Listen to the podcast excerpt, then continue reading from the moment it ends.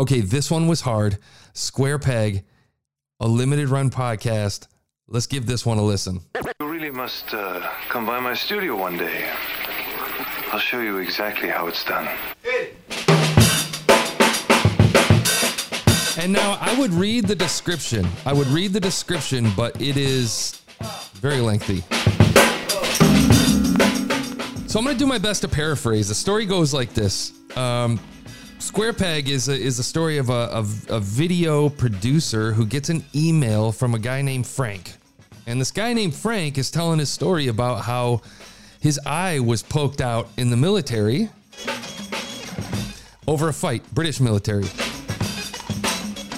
We later find out. Now, I'm not. This isn't a spoiler alert. This is actually in the description of the podcast before you even listen to the damn thing.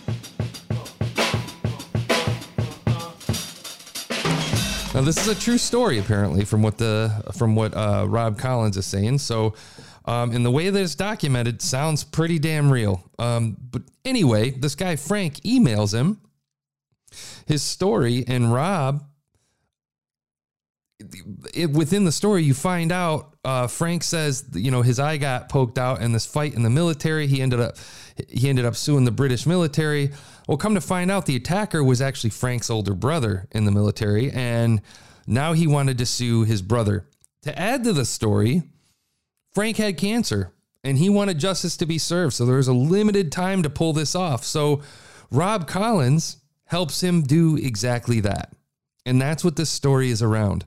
Now, to add the extra little twist to this, Frank actually intended to email a guy by the name of Rod with a D, Rod Collins, who was happened to be a blogger. Okay. Through this mistype, this typo, and I'm looking at my keyboard, D and B are pretty far apart. So I don't know if it's a typo or what. Um, but through this typo, his story became this. It became bigger than just a blog or um, reaching out to a blogger. And part of the story, which is interesting, part of the story is Rob is actually questioning did he even, was this intentional? Is he pretending? Am I being catfish type of thing? And um, they kind of dig into that and they open up the entire story. Okay.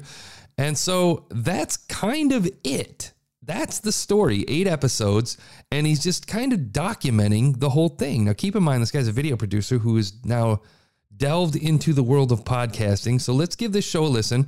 I'd also like to point out, I don't know if you're going to hear it. Um, well, I can let you hear it. Check this out. This is what happens when you lose your USB C cable. You hear that? Yeah. Okay. I'm plugged into my audio cord uh, in my Rodecaster, and this is the amazing quality of a gold plated audio cord coming straight from my MacBook Pro. Um, noise like you can't imagine. And for a guy who's insane about audio, um, not good.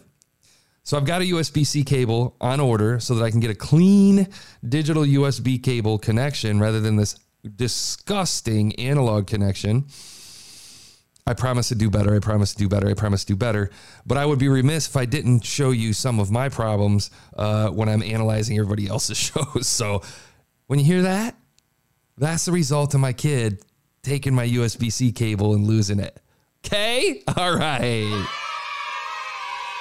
Rather this. All right, so here we go. We're going to listen to part one typo. I'll give you an example. Now, I listened to three or four different episodes of this show, um, and pretty fascinating. Let's let's dig in. We're going to listen to um, part one called typo of the Square Peg podcast. Let's give it just one listen. If I can hit play.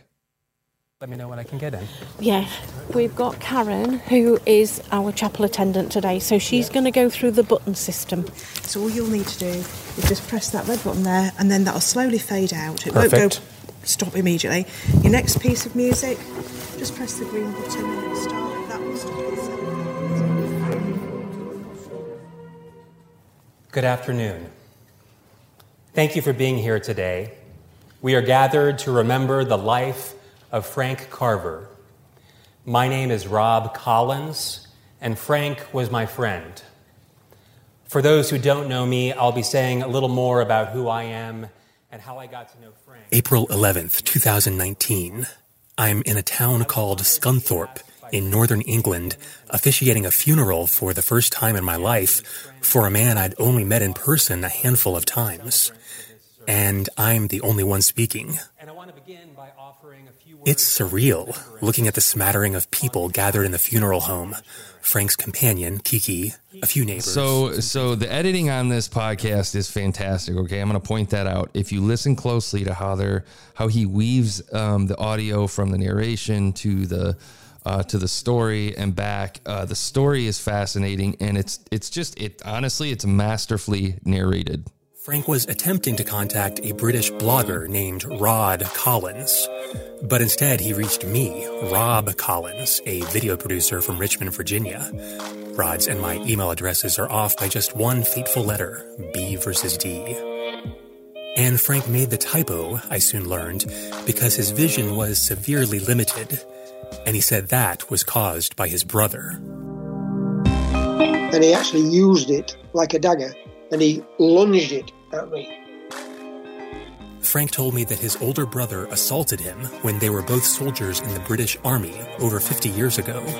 It left him. Okay, so one of the things that I think that kind of, I mean, this they use this music throughout the um, throughout the series, and for me, just a personal opinion, far be it from me to dig into creative parts, but um, I would I would look at this and think, you know, the music doesn't necessarily fit the story as well. I think it's a little too edgy, a little too current, but I could be wrong there. It just that it doesn't seem to set the mood when you're t- speaking to to an older dude, a 70 year old, um, about something that happened over in British, uh, or I'm sorry, what happened over there in the UK, over there in British. Um, you know what I mean? lab two years. It just feels a little too current, but I had no idea that it would become a little too shiny or so bizarre. That's dope. You've met me, an ogre. Over the past two years, I've dealt with the British legal system. His file was either moved or is no longer held at the National Archives. We don't know why. Okay. So he's opening up. This is now what you're hearing is a montage, and this isn't necessarily the the format of the show. So let me skip ahead a little bit. Co-producer of this podcast, but early on she needed some convincing. To a number one be kind of like doggedly pursuing it for 50 years is one thing. Well, and just to be clear, he's actually only been really pursuing it. Okay. So you can see what they do is kind of the NPR um, typical, not typical, it's the kind of the NPR type of approach um, to interview editing. And it's fantastic, honestly. It, there's a reason that it's so successful. Um, the story's interesting. The writing is second second to none. It's fantastically detailed. And the audio, audio quality too is great. Listen to His it. father wanted to keep it quiet and told Frank that John would make it up to him. Yet when Frank tried to borrow some tools from John, You could almost argue this could be a what they did right episode, but there I do have some suggestions for it. Went through my heart like a knife. No, after what you've done to me, you're not going to lend me a couple of miserable spanners and a, and a, you know, I just couldn't believe what I'd heard. Well, it's pretty typical for someone who's been abused to turn to the abuser for help, and that seems to be what Frank has done. that's Amy Rose, a friend of mine who's Well therapist. done on that. So let me jump to another. I'm going to jump to episode Okay, two. so I'm quick. looking at being the K for about 10 years. I've tried to. So do you hear the music? It's almost got that um, uh, true crime type of feel to it, and this isn't this isn't a true crime podcast. It just doesn't. It, the the mood of some of the music. I think the choices are kind of funky to me. was not recorded in a standard mode. I've been sent So I would I would address you know if if this wasn't a short form podcast that wasn't already released, I would address that. And the other thing is if you listen to the narration, uh, Rob's audio, the is is they need to roll those high ends off because that the D, or or throw a de-esser on this thing, and you may not hear it on the final listen on my show because I master the entire thing, uh, including the person's podcast that I'm reviewing. So. Um, it's slightly more intense for me than it might be for you. But he, I, I would suggest he he looks into de-essing or or using a de-esser um, component in post production, or you know taking the high frequencies down a little bit to kind of take that edge off. I've lost a blinker. And let's let me. I'll show you what I'm talking about. Let me see here. I mean, I'm in a bit of a. Had someone poking around. That must be disconcerting. But as I continue to poke, You hear those high ends are really kind of the kind of hard to hear or hard to listen to. I do see a lot about bullying. When Frank joined the army as an apprentice at the He speaks so well, though, man. He speaks so well on the microphone. Um, that said, also the narration. If you listen to the way he talks, he has an episode. I think it's episode five where he talks to his wife, and he's so comfortable and and does it so well. And I feel like you know, being a video producer, maybe he feels like he has to present this in a very polished way, and the pressure is on. Um, if I could add a little bit of advice here is I think he should relax a little bit. Uh, the narration seems slightly forced, kind of kind of contrived and and almost trying a little too hard to be that NPR NPR vibe. It it just it lacks authenticity authenticity for me as a listener. Um and again, I just I'm I'm grabbing at straws here because it is a fantastically produced show. Um, I don't know how many people he has working on this. It's it's really well done, and I know that it's been a shit ton of work. I just I think I think that in terms of the narration, if he relaxed a little bit, it'd make it a little more approachable to listen to.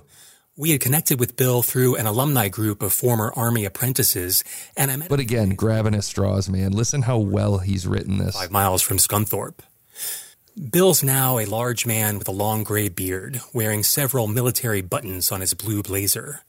We met at a restaurant he suggested that was accessible to the mobility scooter he uses. You see what I'm saying? Like the presentation, it's just it sounds almost robotic. And when he talks with his wife, not even close. And just I think it just kind of tweak it back a little bit, just a little bit. Um, So if there was any ill will, it didn't seem to be on Bill's end. Lou, I also in the next I also think another thing I want to add to this is the show title. It's a clever metaphor, don't get me wrong, clever metaphor, but coming in as a brand new listener who's never heard of this show and seeing like four, five, five, six paragraphs or six lines of text for the description, um, I actually found it hard to understand what the show was about by trying to read through that because it was just too much to like, it was a wall of text. Uh oh, I said like, it was a wall of text. Um, in the picture, the the artwork, it, none of the none of the title or the artwork, the podcast artwork, lend themselves to anything around what the story's about. It's a clever metaphor, however, um, and you and you start to see why or what square peg means and what the artwork means once you start digging into the show. Um, I think I think the other piece that I do love about this show is as he's doing the investigation, you can hear him questioning with his wife and others, questioning like um, the reality of all this. Is this is it? Am I being am I being faked out here? Am I being am I getting hoodwinked by this entire story? Is it all fake? I'm questioning myself. Should I keep doing this? You're hearing his wife saying, I'm questioning you, you know, and to hear to take you on that journey, I think is kind of genius. I asked Bill about Frank being abused and bullied.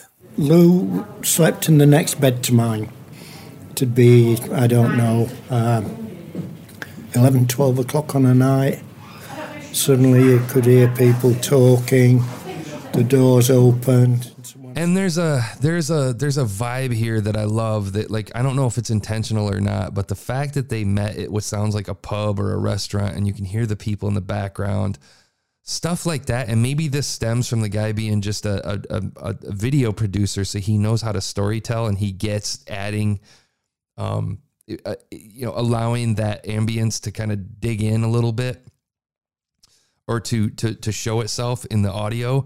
Uh, I feel like I'm part of the story. I feel like I'm there at the table with them, and a lot of people don't do that. Taken down to the guard room, spent the night in protective You know, he could have done this over the phone. I asked Bill if he knew why this happened. Oh, they, they said, oh, this is Ca- Carver's brother here. So, And keep in mind, and keep in mind when he jumps in and has those little cuts. We've talked about this on previous shows before. when he jump in, when he jumps in, he's keeping the story succinct. He's keeping you engaged by letting you know what's next, what's next, what's next. Here's what we're talking about. Here's what we're going to tell you. Here's what we told you, or here's what, and then they tell you, and then here's what we told you, type of thing. Um, Subordinates. Yeah. And then those. And again, I want to list, I want to point out the music, uh, the way that he works the music and weaves it through, even though maybe personally, I may not agree with some of the choices creatively in terms of the music. I think that the, the functionally, the way that he's using it and um, demonstrating how to navigate the mood of the story with the music is well done. So, to be clear, Bill did not witness John behaving badly. Bill had never met John, but he did see older apprentices abusing Frank because Frank was John's brother. As I'd like to see what else uh, Rob's doing out there. I'm sure after this experience, he's it looks like he's getting some good feedback um, on iTunes. I would love to see what he plans for the future for future podcasts. I think this was for I think I think this is my first foray into a into a short form show, a limited release show. The oh, one more thing too I wanted to add. He dropped everything on April 8th. The entire series. Boom boom. And I think I think he would have done himself he did himself a little bit of a disservice in just dropping it all at once. I don't think there's I think there's more value by limiting that release. You know, I I, I could be wrong though. You know, we could look at the Netflix model and analyze that all day. I could be wrong. Um, but then again, Netflix doesn't necessarily drop full series all at once. Sometimes they limited release them, you know, episode by episode. I don't know if they do that anymore, actually. So that's a that's that's up for debate. I don't know if anybody has any metrics around that. Personally, I would try to open it up and do a release, release, release, release to kind of build it up because you can kind of stretch that out, but maybe not. Maybe not. Uh, I'm giving this one a 7.3. I think this show is fantastic. I want to see what else Rob is doing out there. I can't wait to see what other shows he ends up producing. I hope he doesn't give up on podcasting, even though he's a video producer. I think he's fantastic. And I hope his team is proud of the work they've done. They've done a shit ton. Every episode full of surprises. Every episode well produced. Every episode fantastically narrated.